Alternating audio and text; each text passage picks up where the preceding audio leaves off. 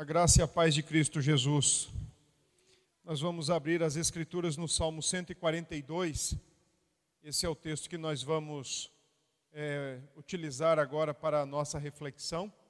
Salmo 142. E nós vamos fazer a leitura do texto, são apenas sete versículos. Depois nós vamos então passar à exposição do texto. Para nós, membros da igreja e convidados nossos, uma noite bastante especial e onde nós podemos rever muitos irmãos que ao longo desse período né, não puderam estar conosco e nem podiam também. Que bom revê-los, que bom tê-los novamente de volta né, ao templo para junto servirmos ao Senhor. E especialmente também porque hoje nós vamos poder participar da ceia. Então, para quem ama a mesa do Senhor, para quem ama a mesa da comunhão, é, sabe o quanto foi difícil a gente passar por esse tempo sem poder nos aproximar do pão e do vinho ou do corpo e do sangue de Cristo. Mas nesta noite, penso eu que termina a nossa fase de lamento diante de Deus e inicia uma nova fase. Nada de novo normal, porque normal é o que está acontecendo mesmo isso é só mais um vírus na grande coletânea enciclopédica de tantos vírus. E nós vamos ter que lidar com isso daqui para o resto da vida. Daqui a pouco talvez apareça uma vacina, se aparecer, louvado seja Deus, se não aparecer também, louvado seja Deus por isso. Mas uma coisa é certa, não adotemos essa nomenclatura de novo normal. Nós estamos no normal de Deus. Pode acreditar nisso, tá? E nós louvamos a Deus por sua vida que está aqui conosco nesta noite e por podermos voltar a participar da mesa do Senhor. Hoje nós vamos, como dizia Agostinho, hoje nós vamos ter a merenda do amor. Vamos merendar hoje. Salmo 142. Todos já conseguiram localizar o texto? Então, nós vamos fazer a leitura, como temos tentado mostrar para os irmãos.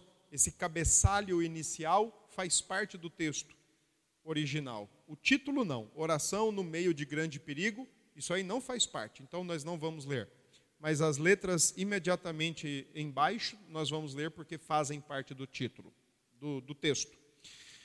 E diz assim: Salmo didático de Davi, oração que fez quando estava na caverna. Ao Senhor ergo a minha voz e clamo, com a minha voz suplico ao Senhor. Derramo perante Ele a minha queixa, à Sua presença exponho a minha tribulação. Quando dentro de mim me esmorece o espírito, conheces a minha vereda. No caminho em que ando, me ocultam a armadilha. Olha à minha direita e vê, pois não há quem me reconheça, nenhum lugar de refúgio ninguém que por mim se interesse. A ti clamo, Senhor, e digo: Tu és o meu refúgio, o meu quinhão na terra dos viventes. Atende o meu clamor, pois me vejo muito fraco. Livra-me dos meus perseguidores, porque são mais fortes do que eu. Tira a minha alma do cárcere, para que eu dê graças ao teu nome os justos me rodearão quando me fizeres esse bem. Amém. Vamos orar, meus queridos. Ó oh Deus, obrigado por estarmos reunidos neste lugar. Obrigado por cada irmão presente, por cada irmã presente, da menor, do menor ao maior. Somos muito gratos por todos que nesta noite se reúnem como um povo, como uma família, para cultuar o Senhor. E é para isso que aqui estamos. Já dissemos e já cantamos ao Senhor o que o nosso coração pensa e, e reconhece de Ti. Mas agora, Senhor, nós oramos para que o Senhor fale ao nosso coração. Para que o Senhor ministre a Tua palavra em nosso coração. E nos ajude ter compreensão da mesma, sobretudo no momento atual que nós estamos vivendo em nossa nação, em nosso país. Ajuda-nos nesta hora, Senhor. Traz luz ao nosso entendimento, traz luz ao nosso coração. E, Senhor, nos edifica, e certamente sairemos edificados daqui. É assim que oramos, Pai, em nome de Cristo Jesus. Amém.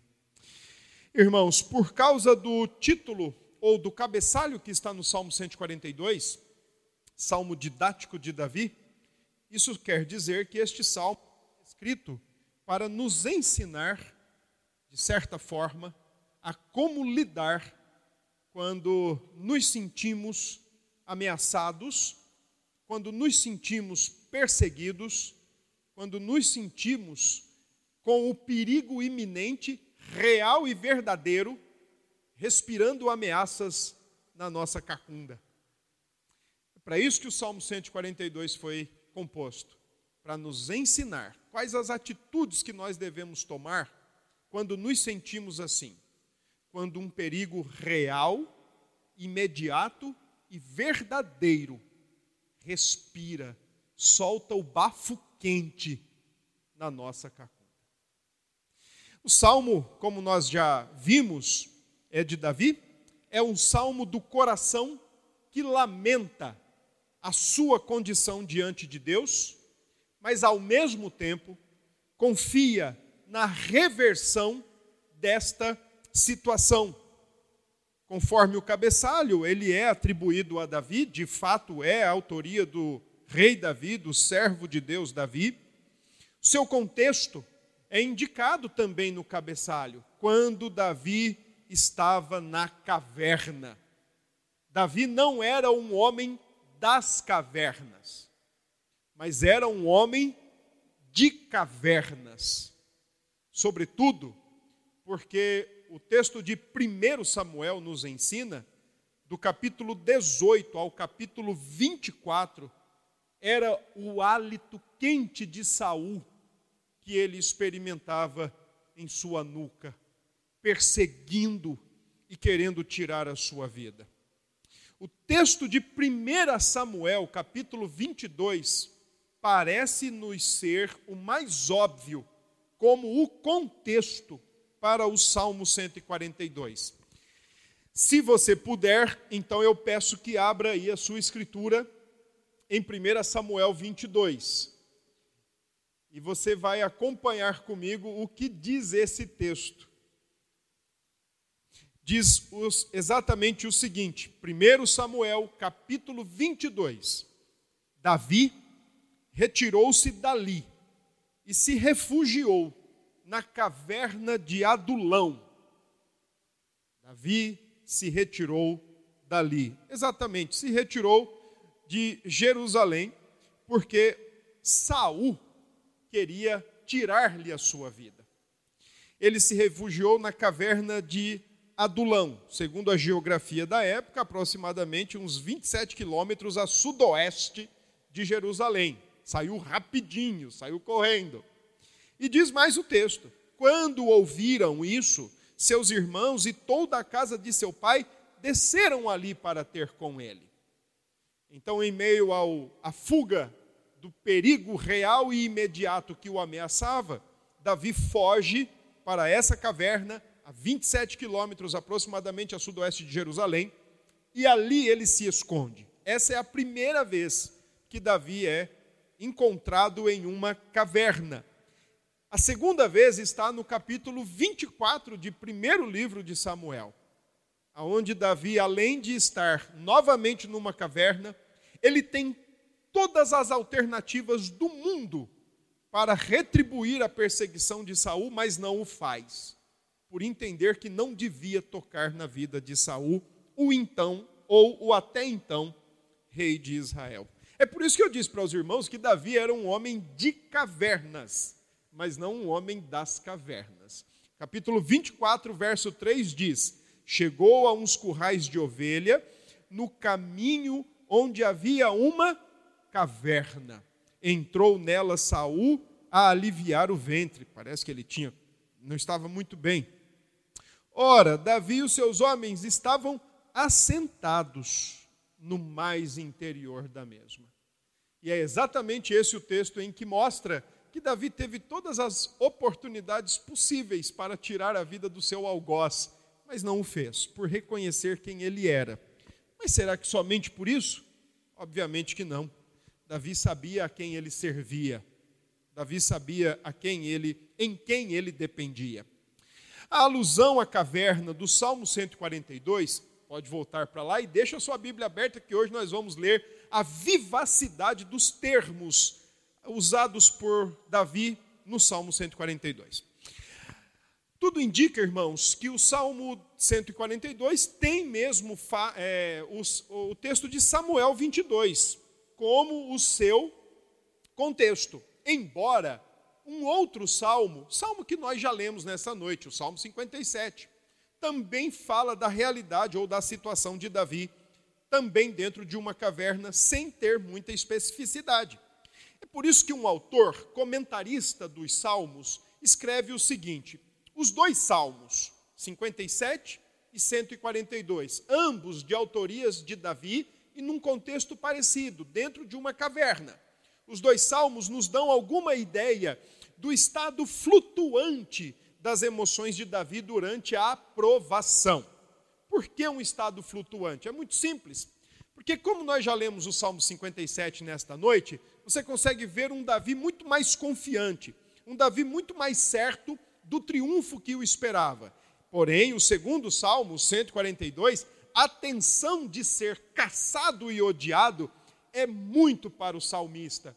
É como se ele estivesse com a sua fé esticada ao limite, a ponto dela romper e ele perder toda a esperança. Entretanto, a esperança de Davi não termina em meio às angústias de estar dentro de uma caverna e ser caçado fora dela. O que é que eu quero por, propor para os irmãos então neste momento? Nós vamos olhar para o Salmo 142 e hoje eu quero fazer algo um pouquinho mais é, é, dedicado.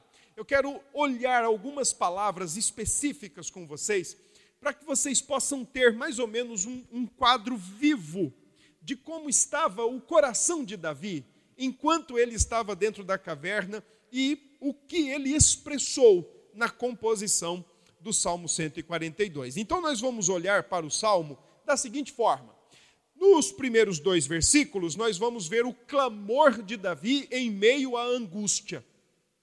Nos versos 3 e 4, aí sim nós vamos ver a condição do coração de Davi. Se o Senhor Jesus estava certo, e eu creio que sim, a boca fala o que está cheio o coração, então a gente vai conseguir ver o coração de Davi partir dos versos 3 e 4. E por fim, versos 5 e 7, nós vamos ver Davi recorrendo ao Senhor como a sua única opção para aquele momento. Então vamos nós para o texto. Nos dois primeiros versículos, eu quero chamar a atenção dos irmãos para quatro expressões que estão aí. A primeira delas está logo no verso 1, quando diz: Ergo a minha voz e clamo. E a outra expressão, a outra palavra, também no verso 1, suplico.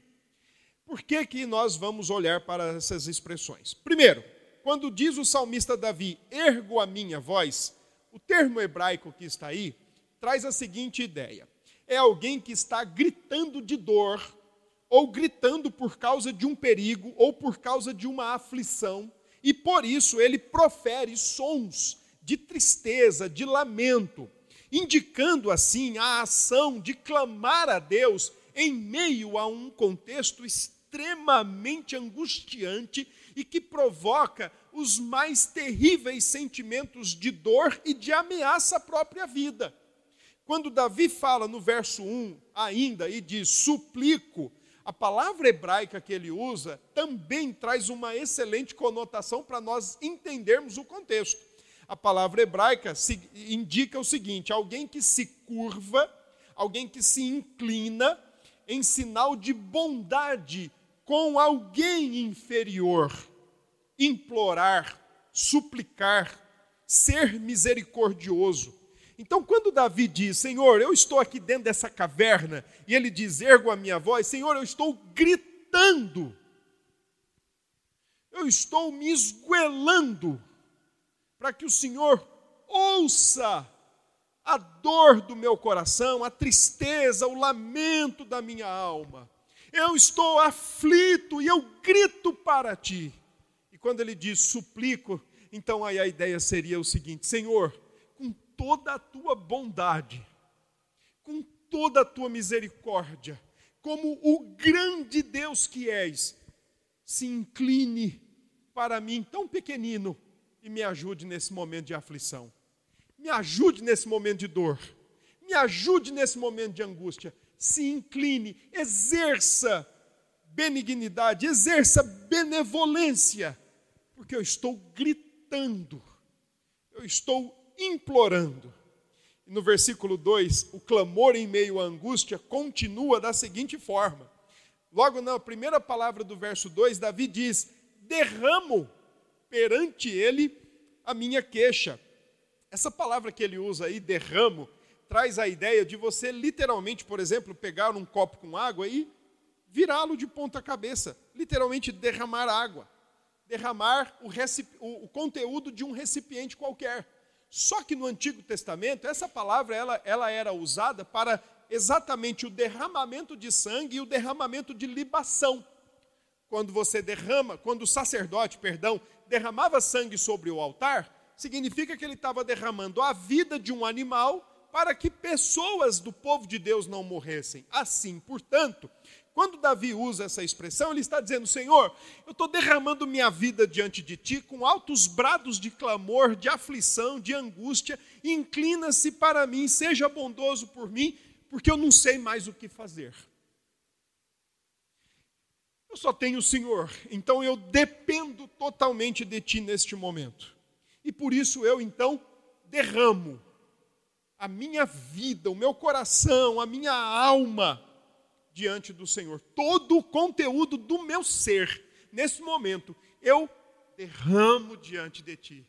Eu viro o recipiente de boca para baixo, porque eu dependo de Ti.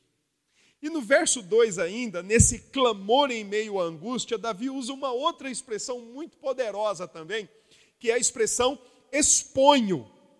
E aqui, gente, essa palavra, ela dá a ideia de você anunciar, expor completamente, dar a conhecer.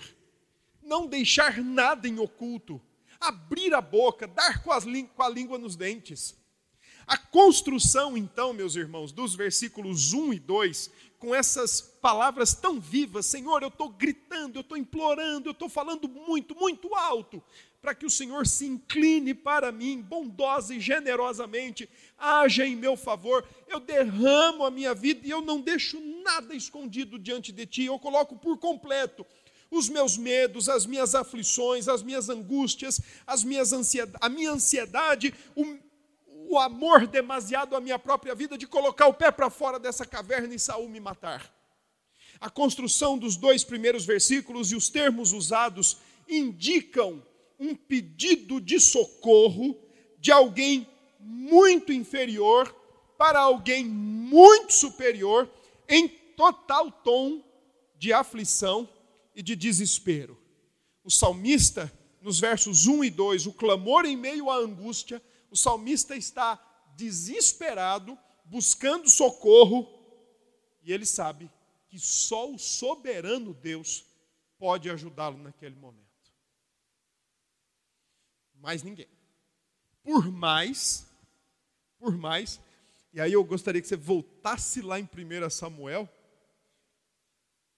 e você vai ver uma informação até meio engraçada, mas consoladora.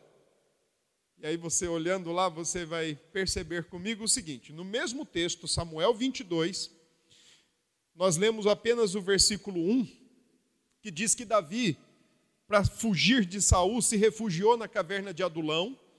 Quando seu pai, seus irmãos e seus irmãos e a casa de seu pai ficaram sabendo, desceram até lá para estar com ele. Mas olha o que diz o verso 2. Ajuntaram-se a ele todos os homens que se achavam em aperto. E todo homem endividado. Igual nós aqui, ó. Olha para o seu lado e não fale nada. Mas é bom a gente saber que do, do nosso lado tem alguém em aperto endividado. Nós não estamos só. E aí diz assim o versículo 2: Ajuntaram-se a ele todos os homens que se achavam em aperto, todo homem endividado e todos os amargurados de espírito. Pode olhar para o seu lado. Porque o que essa pandemia e quarentena fez conosco foi só isso aí mesmo amargurar o nosso espírito. E ele se fez chefe deles. Aqui começa o levante do exército de Davi. Aqui começa o militarismo de Davi. Aqueles que se achegam a ele, se achegam porque se identificam com ele, estão ali para consolá-lo, mas ainda assim, o clamor em meio à angústia não é direcionado aos irmãos de Davi, não é direcionado aos da casa de Davi, não é direcionado aos endividados, aos, aos apertados e aos angustiados de espírito. O clamor em meio à angústia, segundo o Salmo 142, versículos 1 e 2, é endereçado ao soberano. É para o alto que ele olha, é para o alto que ele aumenta o máximo o tom da sua voz, é para o alto que ele grita e diz: Está diante de ti o meu coração, tudo que eu estou sentindo, tudo que eu estou pensando, passando, amedrontado, ansioso, está diante de ti, estou lhe dando a conhecer tudo o que está diante de ti. Vamos voltar para o Salmo, versículos 3 e 4. Então, agora nós vamos olhar a, a, a, a condição do coração de Davi. E eu gostaria de logo chamar a sua atenção para a expressão 3b. Versículo 3, letra B, que é a seguinte expressão: No caminho em que ando, me ocultam armadilha. Por que é que Davi está sendo perseguido por Saul? Por que é que o hálito quente de Saul está no seu pescoço, na sua nuca, querendo tirar-lhe a própria vida? É muito simples, por causa do caminho em que Davi anda. Caminho esse de serviço ao Senhor, caminho esse de fidelidade a Deus, caminho esse de compromisso, não porque tem um rostinho bonito, não porque tem uma estatura que aos olhos dos homens, ah, esse é o grande rei. Caminho esse porque o seu coração está comprometido com Deus. E para todos nós, meus queridos irmãos, que realmente deseja viver com um coração comprometido a Deus, com Deus, não espere menos armadilha, não espere menos ameaça, não espere menos respiração de uh, uh, aflições e de uh, ameaças à nossa vida. Não, não, não espere isso. Para quem quer um caminho de fidelidade. A razão agora que Davi vai mostrar é exatamente essa, por causa do caminho em que ele está. E aí, olha só o que o, o versículo 3 nos diz, outra expressão bem viva. Do, agora sim, nós vamos olhar para o coração. Vimos o que a boca de Davi fez e falou. Agora vamos olhar para o coração. Quando dentro de mim me esmorece o espírito. Essa expressão, ela traz a expressão de não apenas uma tristeza, não aquela tristeza que é natural nossa. Nós somos seres humanos criados à imagem de Deus.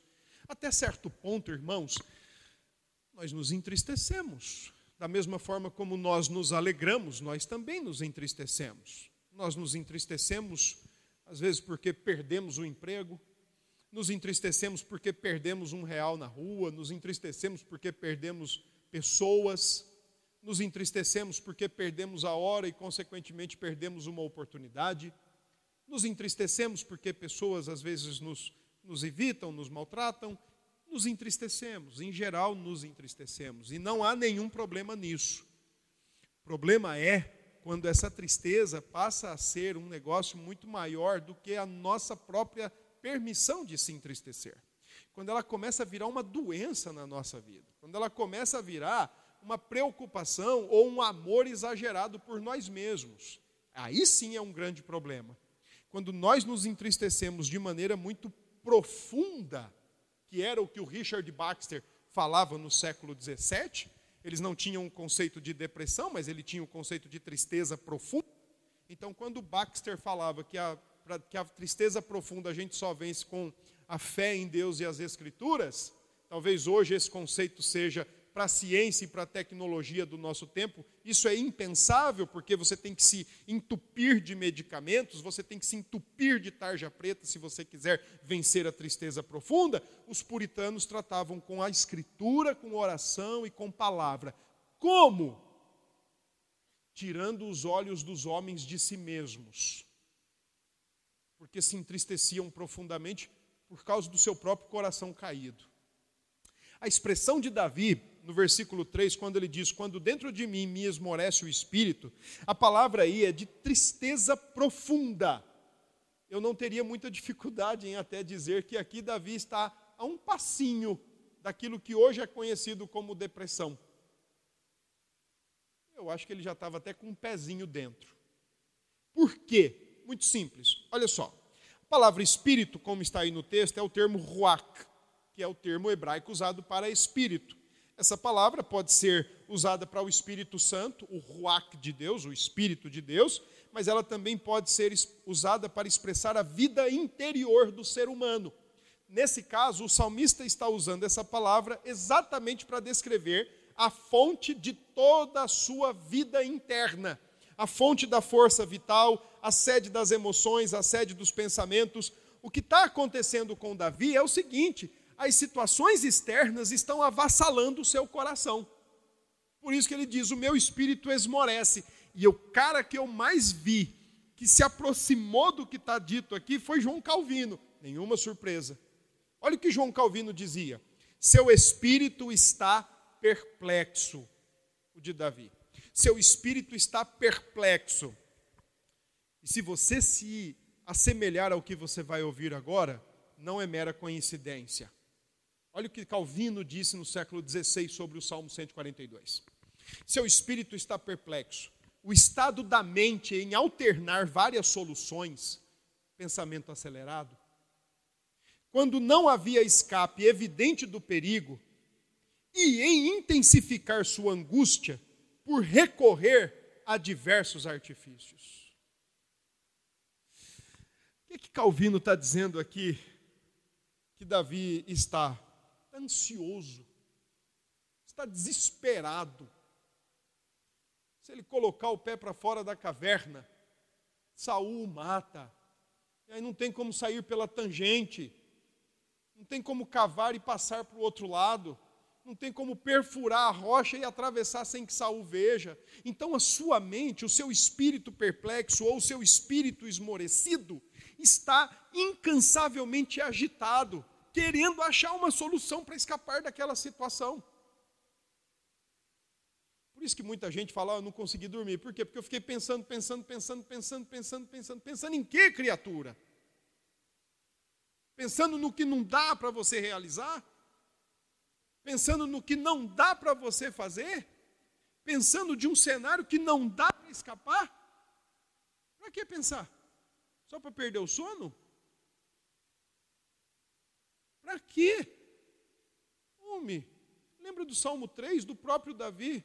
Em paz me deito e logo pego no sono, porque o Senhor é aquele que me guarda. E isso, irmão, o próprio filho, perdão, dele, buscando matá-lo, junto com quase todo o povo de Israel buscando matá-lo. Quer saber de uma coisa? Eu vou dormir. Ah, e se eu contrair esse vírus? E se eu trouxer ele para casa? E se meus filhos pegarem? E se minha esposa pegar? E se a igreja pegar? E se espírito esmorecido. Davi, depois de pensar, de se agitar, de se inquietar com as situações externas, se mostrar cada vez mais gigantes para ele. Mas ainda assim, por causa dos versos 1 e 2, e por causa dos versos 5, 6 e 7, ainda com esse espírito perplexo, ansioso, inquieto, Davi sabe e confia que Deus conhece o seu contexto, por isso ele diz no verso 3: Conheces a minha vereda. E essa expressão, gente, é possível nós ouvirmos ela lá nos lábios de Jesus, em Mateus 6, quando Jesus diz assim: ah, Você pode acelerar um côvado a sua vida? Nós não podemos. Mas o Deus que nos conhece sabe não somente o que vai acontecer, a um minuto da nossa vida, à nossa frente, como ele já escreveu até o último suspiro da nossa vida. Então, para que se inquietar? Para que viver com um pensamento acelerado, com o um coração palpitando, com a boca seca, desconfiado de tudo e de todos? Eu não conheço a minha vereda.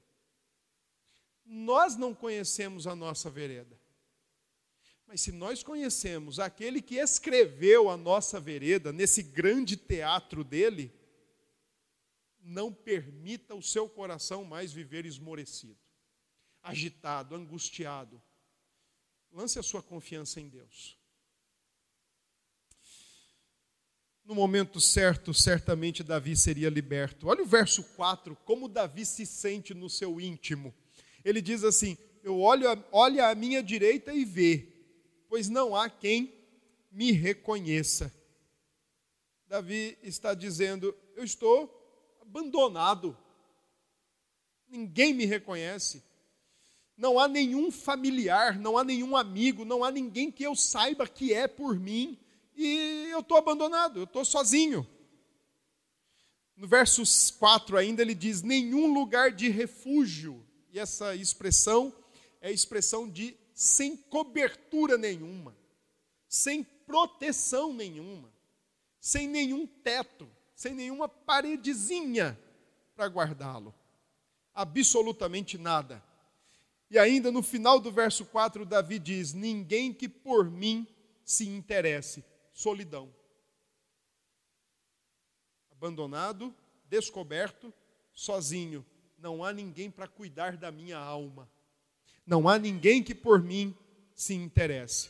É exatamente isso que o coração de Davi estava sentindo dentro daquela caverna quando Saul respirava por morte da sua vida. E aí, a condição indicada pelo salmista é aquela de morte certa, de destruição inevitável. No entanto, por estar ausente de conhecidos e familiares. No entanto, por não ter proteção, no entanto, por não ter ninguém que cuidasse ou chegasse perto para aliviar as suas dores, Davi não colocava sua confiança em ninguém, mas entendia que conhecidos poderiam ser instrumentos na mão do soberano. Entendia que um local como aquela caverna poderia ser ferramenta da providência de Deus para protegê-lo. Diferente de Jó, né? Que mesmo por causa da providência de Deus e os seus conhecidos que estavam ali junto a ele, ao invés de cuidar da sua alma, fizeram aprofundar mais ainda o seu tormento e aumentar as chagas do seu coração, já em meio a um contexto terrível pelo qual passava. Então, o coração de Davi se encontra extremamente agitado por causa do caminho em que ele anda, se encontra abandonado, descoberto, sozinho. É assim que Davi está se sentindo. Eu não sei você, mas quando a gente começa a se sentir assim, o próximo passo é se entregar à tristeza profunda. É porque parece que nós colocamos, é mais para nós, é, parece que colocar a nossa confiança quando vemos pessoas perto da gente. É difícil às vezes a gente fazer assim, puxa vida, eu estou sozinho, mas eu sei que tem um Deus aqui exatamente comigo que guarda o meu coração. Quando Davi fala no verso 4, nenhum lugar de refúgio, gente, Davi era um cara muito maduro na fé para saber que uma caverna não era seu refúgio verdadeiro para saber que um castelo não era o seu refúgio verdadeiro. Davi sempre tratou Deus nos salmos dele como o seu verdadeiro refúgio, e não é um refúgio geográfico ou físico ou local, mas é um refúgio espiritual. Em Deus ele se refugia. Versos 5 a 7, o Senhor, como a única porção de Davi. E aí tem algumas expressões aqui que são maravilhosas. Por exemplo, no verso 5, Davi diz: A ti clamo, Senhor, e digo: Tu és o meu refúgio. Davi não está chamando Deus de caverna, Davi não está chamando Deus de gruta, nem de altos e fortes muros, mas ele sabe que aonde ele está, o Senhor está, e é no Senhor que ele se refugia, é no Senhor que ele é guardado e protegido, escondido até. A expressão tu és o meu refúgio, ela é muito recorrente nos Salmos. Salmo 46, Deus é o nosso refúgio e fortaleza. É, não, é, é, o que o salmista estaria dizendo para nós hoje é o seguinte, né? É o que está no Salmo 127. Se o Senhor não guardar a casa, em vão vigiam os sentinelas. Se o Senhor não for o nosso refúgio, em vão está lá é, aparelhos de câmeras de segurança, central de segurança, alarme, é, fios eletrocutados, cerca elétrica, em vão. Cachorros treinados, ferozes, tudo isso é em vão. O verdadeiro refúgio é o nosso Deus. É Ele quem guarda quando a gente sai de casa, é Ele quem guarda quando a gente volta, é Ele quem guarda durante a ida, é Ele quem guarda durante a volta, é Ele quem guarda onde a gente chega, e quando a gente sai de lá, Ele continua guardando. Ele guarda enquanto a gente levanta, Ele guarda enquanto nós vamos dormir. Ele é o nosso refúgio. E enquanto você está dormindo, Ele não está dormindo. Está guardando a sua vida. Está guardando. Ele é o nosso refúgio. E no verso 5, uma outra expressão muito bacana que dá essa ideia de uma vivência com Deus, independente do local, independente da geografia, independente se é um castelo, se é uma montanha fortificada, muros fortificados, quando o salmista diz: O meu quinhão na terra dos viventes. Uma outra tradução seria: A minha porção. Essa expressão, ela aparece lá no livro de é, Êxodo e depois em Números e Deuteronômio. Essa expressão, ela era um termo, era uma palavra empregada lá, ela é no Antigo Testamento empregada para referir-se à porção de terra e às demais porções que eram endereçadas aos levitas. Só você lembrar que no Antigo Testamento, as onze tribos do Senhor receberam uma terra por herança, por sorteio, mas os levitas não receberam uma terra específica por herança eles deveriam se comprometer no serviço ao Senhor dos 20 aos 40 anos, os homens, eles eram sacerdotes, mas eles não tinham uma terra específica, eles tinham lugares, porções separadas pelo próprio Deus para estarem ali e atenderem o povo. E essas porções não eram apenas de local para se estabelecerem, como também era até mesmo da própria manutenção dos levitas. Quando Davi diz: O Senhor é o meu quinhão, ele está dizendo: A minha porção é o Senhor. Se eu tenho refúgio, é o Senhor. Se eu tenho o que comer, é o Senhor. Se eu tenho proteção, é o Senhor. Se eu tenho provisão, é o Senhor. Porque o Senhor é a minha porção na terra dos viventes. E ó, antes de você pensar que terra dos viventes aí tem alguma coisa a ver com o ser humano, não tem, porque o termo hebraico que está aí indica animais, feras, aves e marinhos, aves e animais marinhos. Portanto, o que o salmista está dizendo é que em toda essa grandiosa criação, a minha porção é o Senhor. Em meio a toda a criação, Deus é a porção do salmista, o local e o sustento do salmista dia e noite, noite e dia sem parar. Verso 6, ainda como o Senhor, a única porção de, do salmista, o salmista diz: Atende o meu clamor, livra-me dos meus perseguidores. Davi ora ao soberano Deus, e quando ele diz livra-me, a expressão aí significa arrebata-me, faça-me escapar, arranca-me dos olhos deles, das mãos deles, preserva-me, liberta-me das mãos e do poder de outras pessoas, nesse caso, Saul. Essa expressão que está aí, ela também é usada no Antigo Testamento, por exemplo, para dizer que os ídolos não podem fazer isso por ninguém. Eles não podem livrar ninguém e nem mesmo o poder humano pode nos livrar da nossa própria problemática ou de ameaças à nossa vida. Então, abra aí a sua Bíblia no Salmo 33, que você vai ver essa mesma expressão utilizada aí nesse verso. Salmo 33, verso 16. E depois a gente vai lá para 1 Samuel de novo, capítulo 12.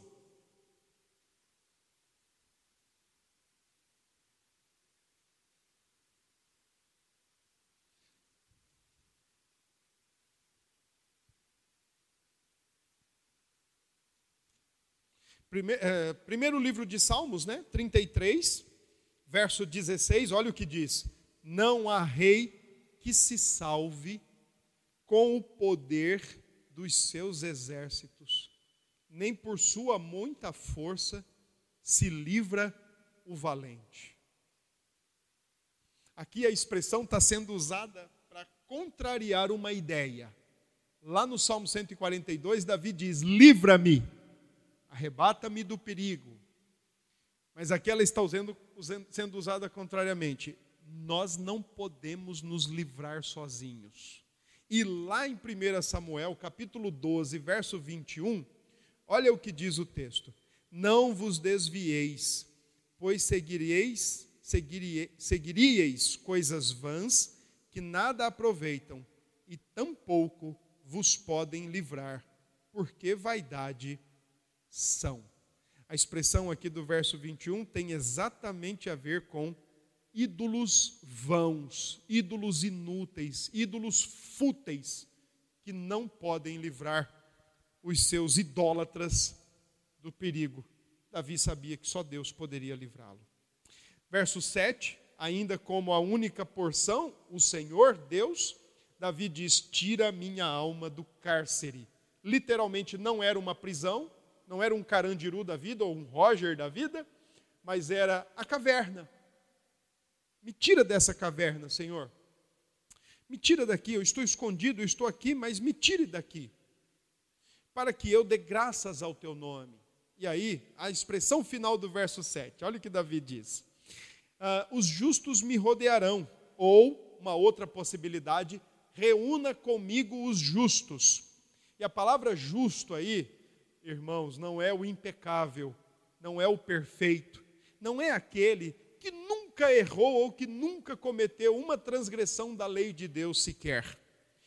A palavra aí é exatamente o justo, inocente, legalmente.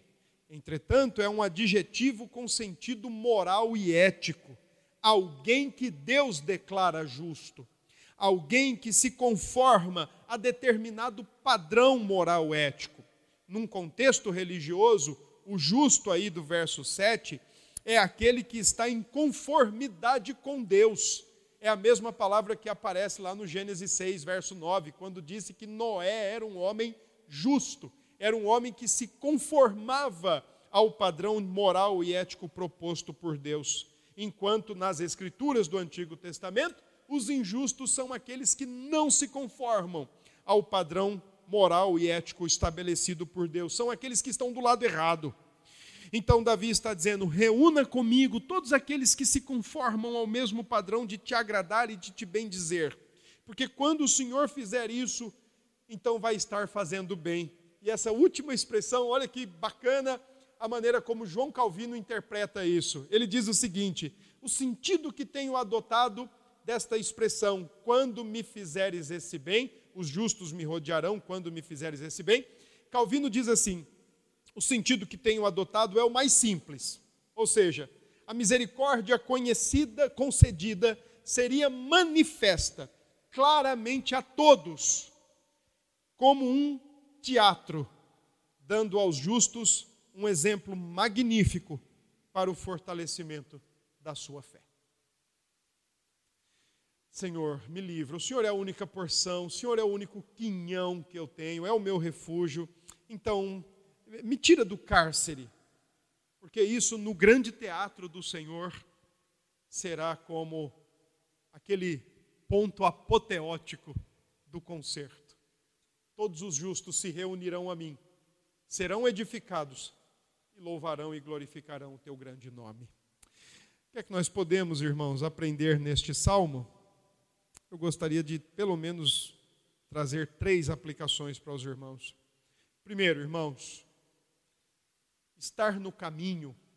Jesus é chamado de caminho, né? lá no Novo Testamento.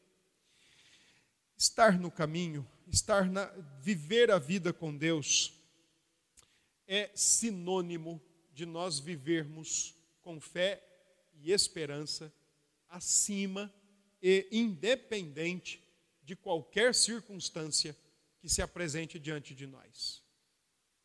Tem uma frase do reverendo Augustus Nicodemos que eu tenho feito dela para mim uma, uma, uma frase de reflexão diária. Viver a espiritualidade ou alguma coisa assim, né? ter uma verdadeira espiritualidade, é você continuar crendo, mesmo sem entender, mesmo sem sentir, mesmo às vezes sem experimentar, mas é seguir crendo. Tem gente que gosta de basear sua vida cristã em arrepios. Outros gostam de viver a sua vida cristã a partir de subjetivismo. Eu estou sentindo isso. O coração é tão enganoso para respaldar toda uma vida nele. Então é continuar olhando para o alto, olhando para o soberano, independente da circunstância que se apresenta diante de nós. Porque a vida cristã é de fé, é por fé, é por esperança. Paulo diz aos Romanos exatamente isso. O justo viverá pela fé, de fé em fé, do início ao fim da nossa caminhada. É viver por fé. Olhar, pelas, olhar para as circunstâncias, olhar para as pessoas, permitir que elas se agigantem diante de nós, encolhe a visão que nós temos de Deus. Não pode acontecer isso. É seguir olhando para o alto, é seguir olhando para o soberano, confiando, dependendo. Circunstâncias são extremamente enganosas, porque elas vêm e vão. Só o Senhor é, é permanente, só o Senhor é imutável. E quando a gente se faz refém da circunstância, nosso coração acaba ficando como o de Davi, agitado, inquieto, angustiado. Viva por fé, viva por esperança, principalmente porque você conhece aquele que está no controle de tudo. Segundo, irmãos, continue confiando na fidelidade e na imutabilidade de Deus. Deus não muda. Deus é fiel o tempo todo e ele não muda. Não deixe que momento algum da vida, não deixe que acontecimento nenhum do dia a dia te diga o contrário. Deus mudou. Olha, eu acho que Deus esqueceu de ser fiel. Impossível. Deus não muda e logo não deixa de ser fiel. Confie nisso. Confie nisso. Terceiro, irmãos, lide com a sua seu coração inquieto, com seu coração angustiado, com seu coração agitado. Lide com o Senhor. Derrame, exponha, denuncie, dê a conhecer ao próprio Deus tudo aquilo que está tirando o seu sono, deixando seus pensamentos acelerados, inquietos, em busca de solução, como se você fosse se livrar de, de seus próprios problemas e situações. Derrame o seu coração ansioso diante de Deus.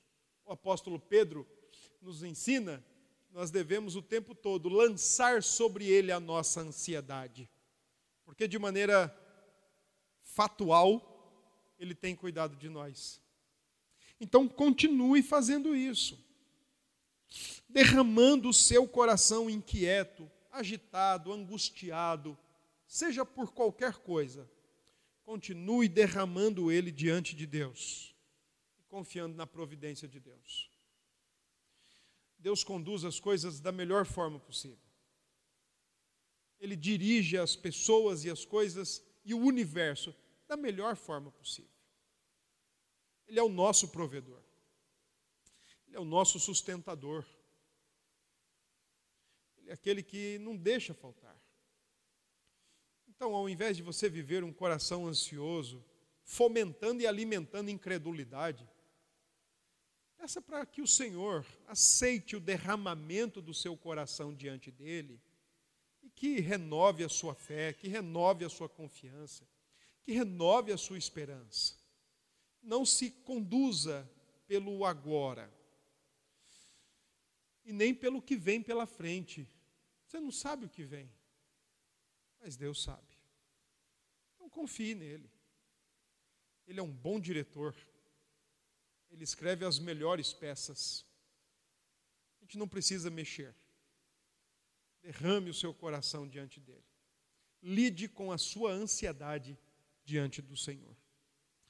Por fim, lembre-se do que ensinou o nosso Senhor Jesus Cristo. Não andeis ansiosos de coisa alguma. Perigos reais e imediatos nós já temos de monte para lidar. Pior ainda é quando a gente começa a criar situações que talvez nunca se confirmem e só fazem avassalar ainda mais a nossa existência. Perigos e situações do dia a dia nós já temos, mas não andemos, não vivamos preocupados com isso. Nós não podemos nem acrescentar um côvado, nem diminuir um côvado. Nós não conseguimos fazer dar uma volta no tempo, no relógio sim, mas no tempo não. Então, façamos, acolhamos o que ensina o Senhor Jesus. Se Deus cuida das aves, que naquela época poderiam ser aves equivalentes a pardais, que tem de monte, né? Que talvez na escala aviária sejam as mais das mais das mais simples, ou das menos valorizadas? Será que ele não vai cuidar de nós?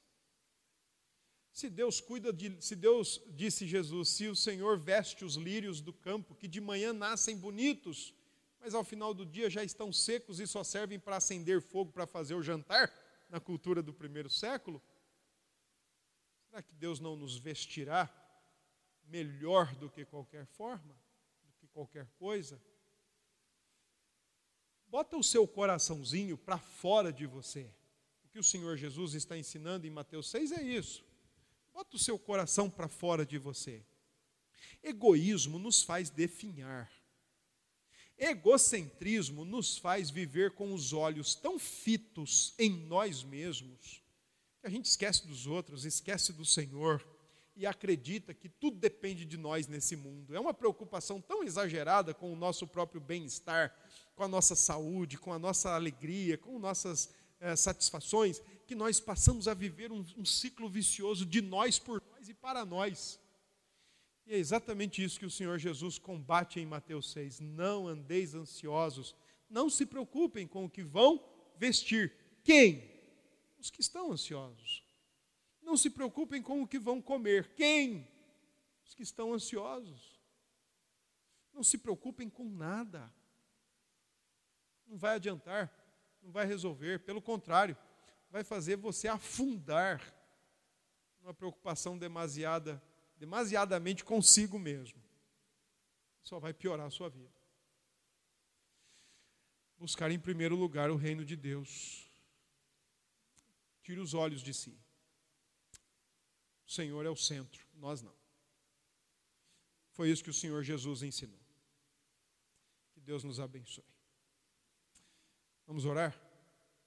Obrigado, nosso Deus, por tua palavra.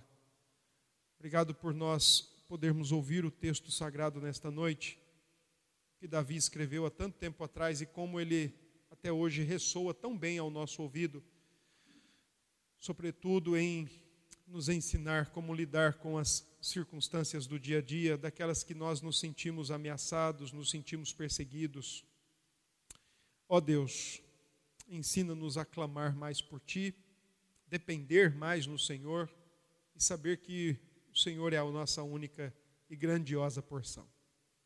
Obrigado pelo Teu povo aqui presente. Oramos ainda por aqueles que se encontram e estão com o coração agitado, inquietos, ansiosos. Ó oh Deus, derrama do teu bálsamo sobre cada coração nesta noite. Ensina esses corações a olharem para o Senhor ao invés de olharem para si mesmos. Ensina-nos a sair de nós mesmos e a vivermos para o Senhor. Certamente isso será um precioso remédio para o nosso coração. É assim que oramos, Pai, e oramos em nome de Cristo Jesus. Amém.